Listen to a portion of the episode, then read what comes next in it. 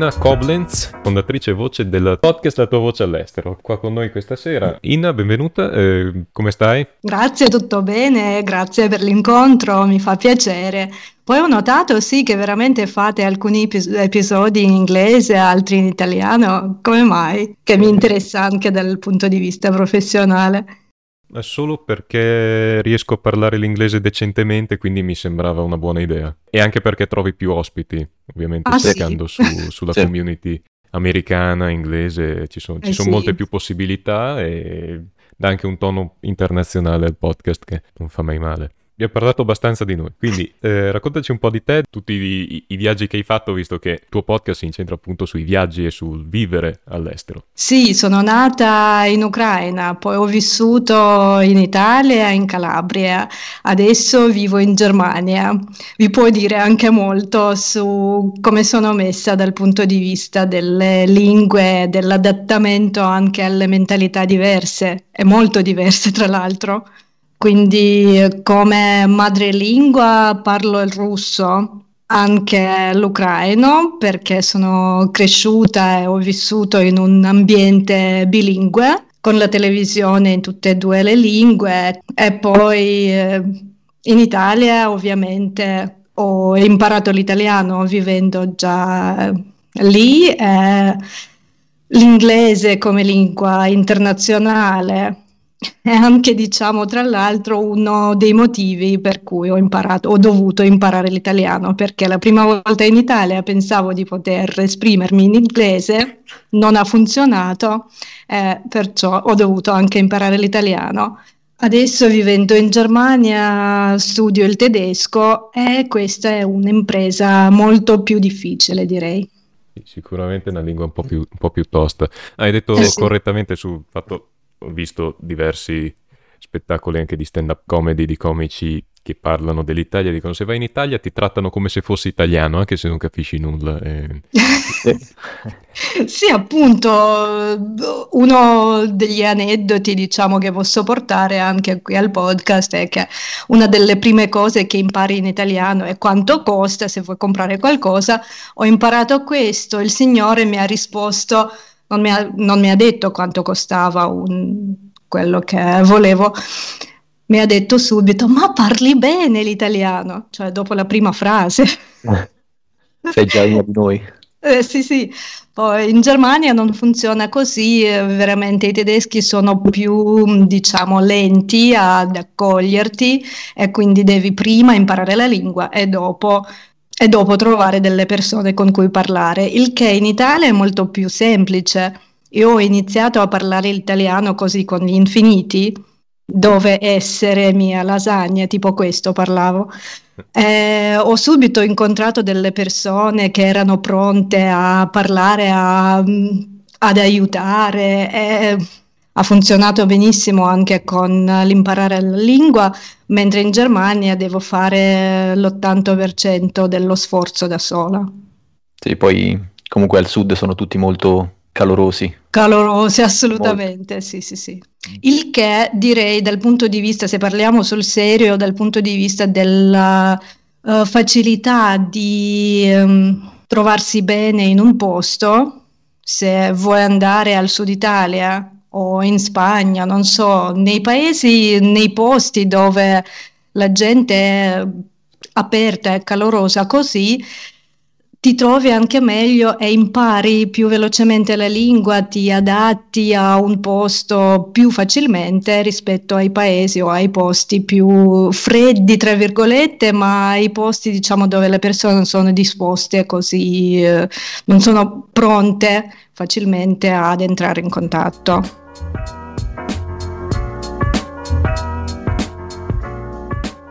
Ho sentito nei tuoi episodi che parli comunque del fatto che per imparare una lingua è fondamentale ovviamente tenere dei corsi, quindi passare diciamo da, dalla scuola. C'è qualche altro metodo particolarmente efficace che, che hai sperimentato? Beh, faccio il mio esempio de- con l'inglese. La scuola di inglese ho imparato veramente poco, se non le regole proprio grammaticali, però sono cresciuto guardando il David Letterman Show con i sottotitoli e guardando una tonnellata di video su, su YouTube in lingua inglese e pian piano me lo sono imparato eh, abbastanza bene. Certo, direi anch'io che un metodo grammaticale che ho usato anch'io, cioè i miei insegnanti l'hanno usato a scuola, anche all'università con l'inglese, per alcuni forse un metodo più efficace perché la, dà la possibilità di analizzare la lingua e dire subito le cose in un modo giusto. Mentre um, il metodo comunicativo, quando con la conversazione o anche ci sono moltissimi video, hai ragione, anche su YouTube dove puoi ascoltare come la gente parla e poi un po', non so, imitare, parlare come fanno loro anche senza veramente capire come funziona la lingua, puoi imparare bene e più velocemente. Quindi eh, quel metodo grammaticale o il metodo della traduzione che usano anche all'università ancora oggi, stranamente, è il metodo più sicuro dal punto di vista di evitare errori, ma meno efficace dal punto di vista di proprio parlare e usare la lingua. Eh, se non per parlare, se non per fare conversazione, perché impariamo una lingua straniera, vero? Poi ci sono anche le applicazioni diverse, di questo parlo in una delle puntate. Um, le applicazioni che usiamo anche in un modo molto leggero, no? prendo uno smartphone, gioco un po' e ho un'idea di già facendo così imparare la lingua. Poi incontro una persona, cerco di fare una conversazione, non ci riesco. Mm? Il motivo ci sarà eh, perché probabilmente mi diverto usando le app, ma dopo non mi rimane molto da quelle co- del um, vocabolario praticato e così via. E quindi bisogna fare, secondo me, anche delle cose diverse, fare del tutto per praticare parlare, fare esercizi grammaticali, andare a scuola, usare le app, guardare i video, cioè, ripetere o imitare. assolutamente. Mm. Ma anche tutti insieme servono a un fine di, di praticare la lingua, di usarla. Se ti diverti, diciamo, è più facile, insomma. Sì, è anche una cosa che consiglio sempre quando mi chiedono consigli, è cosa devo fare, come, uh, quali video guardo e così via. Chiedo sempre, ma in tua lingua madre, quali contenuti segui o quali blogger segui anche su YouTube, quali um, serie guardi? Fai lo stesso nella lingua target, fatto. Basta fare quello che ti interessa davvero hai un interesse per le macchine, guarda i contenuti sulle macchine in una lingua target. Fai lo sport, fai, tua, cioè, fai il tuo workout in inglese.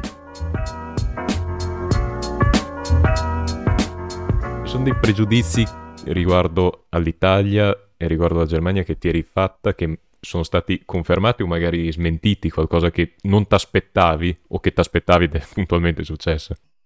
In Italia, in una delle lezioni, abbiamo chiesto a un insegnante italiano se fosse vero che gli italiani non riescono a parlare se non gesticolano. Lui ha detto no, non è vero, è uno stereotipo e ha cercato di parlare senza gesticolare, non, non c'è riuscito.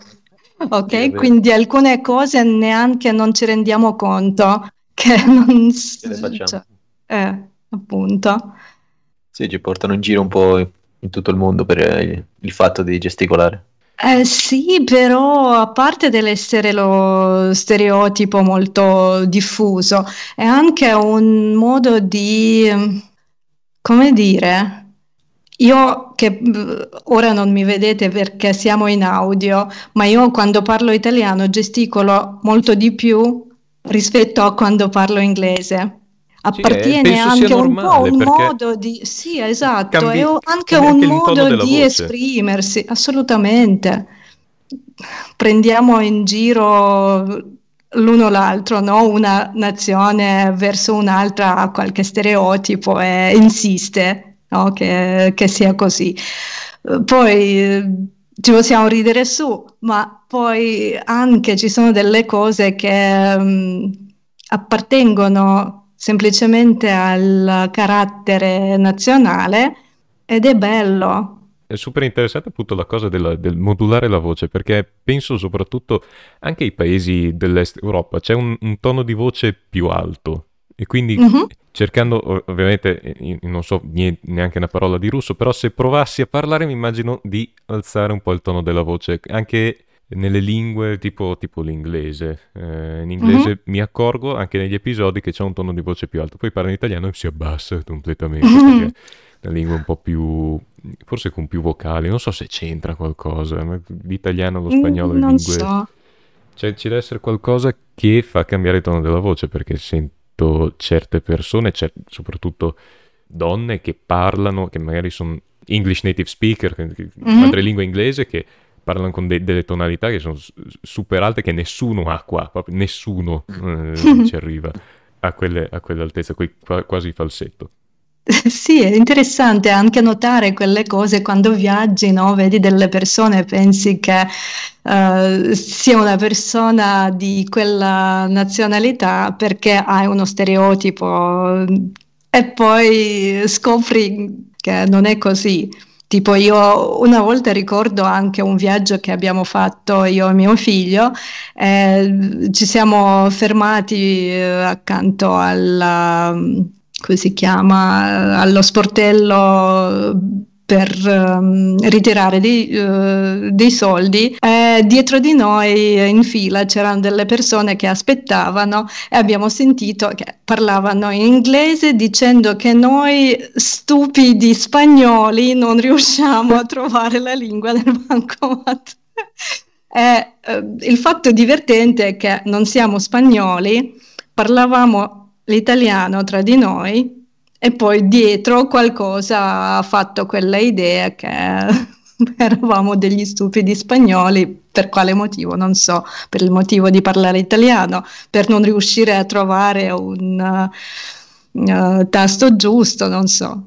Beh, è, capitato, è capitato anche a me, una volta ero in vacanza a Berlino e entro in un negozio, ho una una borsina perché avevo fatto degli acquisti eh, da un'altra parte prima e metto a parlare un attimo col commesso, commesso guarda perché avevo preso una maglia de- dell'Erta Berlino perché ero andato a visitare l'Olympiastadion e avevo preso la maglia dell'Erta Berlino, così, e sono appassionato di calcio.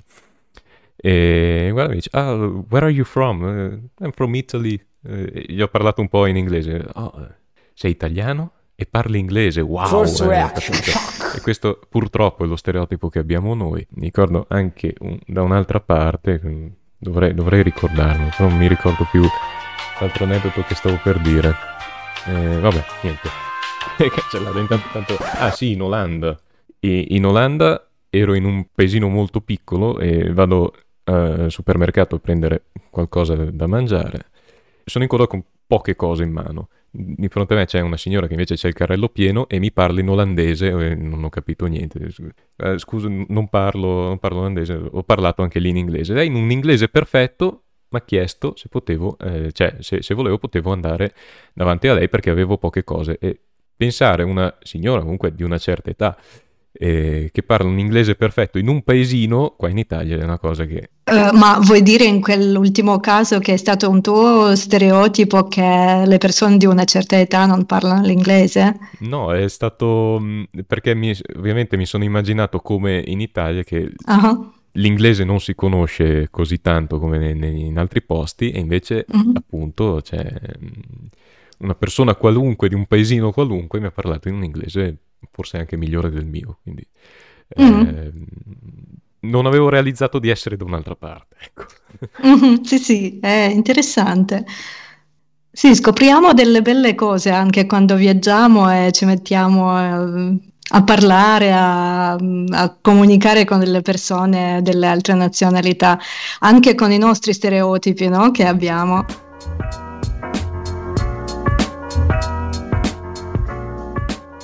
Tu quanto ci hai messo più o meno a imparare ad esempio il tedesco? Work in progress. No. Io sono arrivata due anni fa e adesso sto facendo il C1, il che è il livello avanzato, ma devo dire che non è la mia prima lingua straniera. Mm-hmm. Quindi, poi ho conosciuto qui delle persone più giovani che hanno imparato più velocemente, tipo in due anni anche sono arrivati a livello abbastanza mh, mm, alto, essendo la loro prima lingua straniera proprio perché sono più giovani e um, si mettono a contatto con delle persone della loro età, magari facendo le superiori anche già qui sul posto e imparano più velocemente. Per le persone più grandi d'età direi um, ci vuole più tempo. Sì, dipende insomma da, da dove parti e mm. dove puoi arrivare. So, io so ad esempio che l'inglese è una delle lingue più parlate perché mm, è anche quella che un po' più facile, tra virgolette, che ha meno vocaboli, che ad esempio confrontandola con l'italiano, ad esempio i verbi italiani sono eh, molto... Basta, sì, appunto, basta pensare ai tempi verbali, ne abbiamo 54 in italiano. e, e li sbagliamo anche noi italiani, quindi... Eh sì. Congiuntivo ormai è andato, adesso stanno omologando nei nostri dizionari cose tipo scendo il cane, che, che per carità, cioè, se, diventano, se diventano di, di uso comune si può tranquillamente incorporarle. Eh, sì, ma poi i linguisti sono tranquilli su questo. Dico, eh, va bene, sì. Se già diciamo mi siedo, no, in italiano, non era sempre, non è stato sempre così che mi siedo, siedo, basta, ma poi è diventato standardizzato mi siedo, anche se pensiamo, ok, ma chi siedi se non te? Mm, lo stesso succede un po' con questi verbi intransitivi che diventano transitivi. I linguisti sono tranquilli, ho sentito qualche uh, puntata anche su questo argomento, dicono ma va bene, è così che si sviluppa la lingua.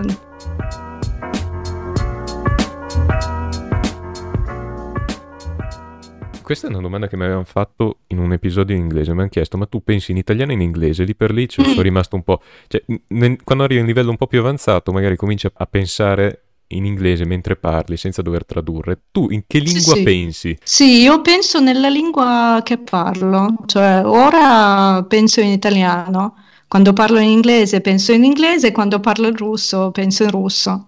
E da qui sorge la domanda, quella famosa, i, sor- I, sordi in che lingua, in che lingua pensano? Forse pensano mm, interessante, ma anche un'altra domanda dello stesso genere, magari.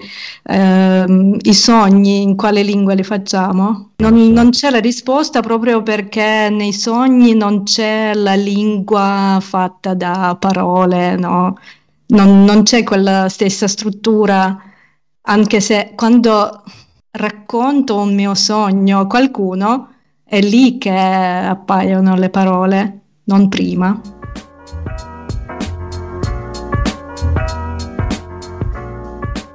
Cosa è successo il giorno in cui hai deciso, ok, comincio la tua voce all'estero? Che mm-hmm. giornata è stata? è stata una giornata a dicembre 2020 non è il mio primo podcast, stiamo facendo anche un altro podcast con una collega, un podcast che si chiama Live and Learn ed è in inglese, dove parliamo della formazione, anche dell'imparare le lingue, insegnare le lingue, adattamento alla vita all'estero, la vita da expat e così via, anche più o meno quelle cose Uh, ma discutiamo con uh, la collega in inglese. E poi ad un certo punto ho pensato ma va bene vorrei anche um, dare il sostegno alle persone che parlano l'italiano ascoltano i contenuti in italiano con questa idea di, di diventare la voce all'estero delle persone che ancora una lingua straniera non la parlano. È un po' far sì che trovino quella voce che vogliono avere in futuro. Non so se mi spiego. Sì, eh, è che un po', un po' filosofico e un po' poetico come concetto di città. Eh, beh, diciamo, eh, da, da, insegnante di lingue anche, eh, da persona che ha imparato le lingue straniere, ho pensato, ma va bene, se io avessi avuto quel sostegno, mi sarei sentita molto meglio nel processo di imparare le lingue straniere, specialmente adesso con il tedesco. Mm, e quindi ho pensato, vabbè, la tua voce all'estero è anche una bella metafora, spe- spero, uh, per coloro che vogliono trovarla questa voce quando arrivano in un paese lontano dove si parla un'altra lingua, vogliono avere quella lingua, no? la vogliono possedere e usarla per uh, l'adattamento e per la vita in quel posto. Un aiuto, insomma, prima di tutto. Un aiuto, un, una compagnia. Io mi sento più come una compagnia che con, con la voce un po' spiega, un po' sta accanto semplicemente mentre le persone fanno questo percorso di imparare le lingue. Il che è un lavoro, no? Ma poi se c'è qualcuno che ti accompagna, che ti sostiene, ti dice andrà tutto bene, dai, studia, anche se a volte è difficile, anche se sempre è difficile, c'è qualcuno che ha fatto già questo percorso e ti dice dai, ti do la mano, andiamo. Sì, andrà tutto bene, l'abbiamo sentito fin troppe volte nell'ultimo anno comunque. comunque sì, piuttosto chiaro. Eh, nella tua eh, esperienza sì. di insegnante, qual è eh, la cosa più difficile per quanto riguarda l'italiano? Cosa che gli studenti fanno più fatica a, a imparare in genere?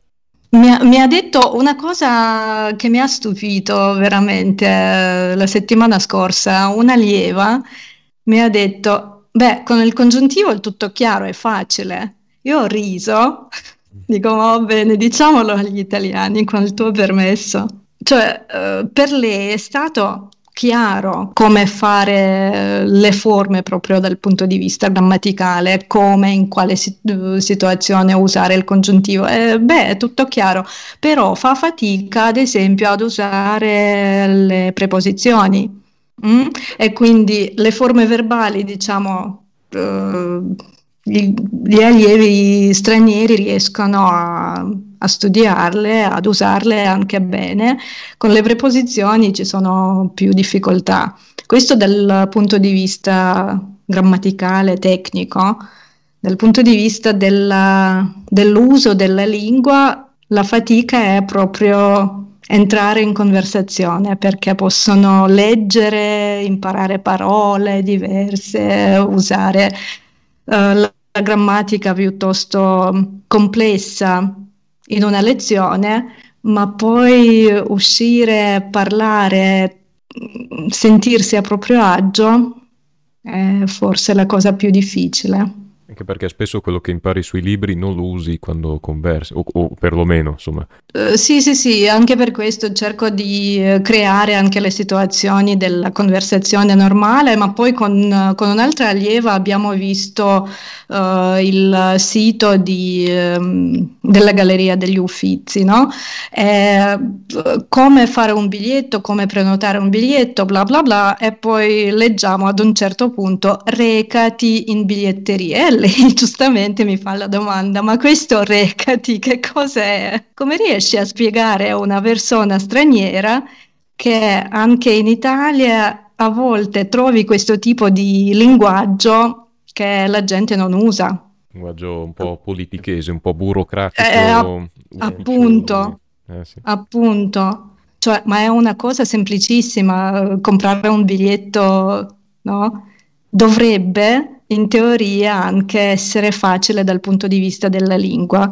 E quando troviamo che non è così, ed è un esempio della vita reale, no? se un turista va a Firenze e vuole andare al museo comprare un biglietto, poi trova la parola recati, si perde. E anche questa è una delle cose complesse spiegare un po' i registri della lingua che sì, anche in una situazione uh, semplice puoi trovare a volte delle parole che neanche gli italiani non usano.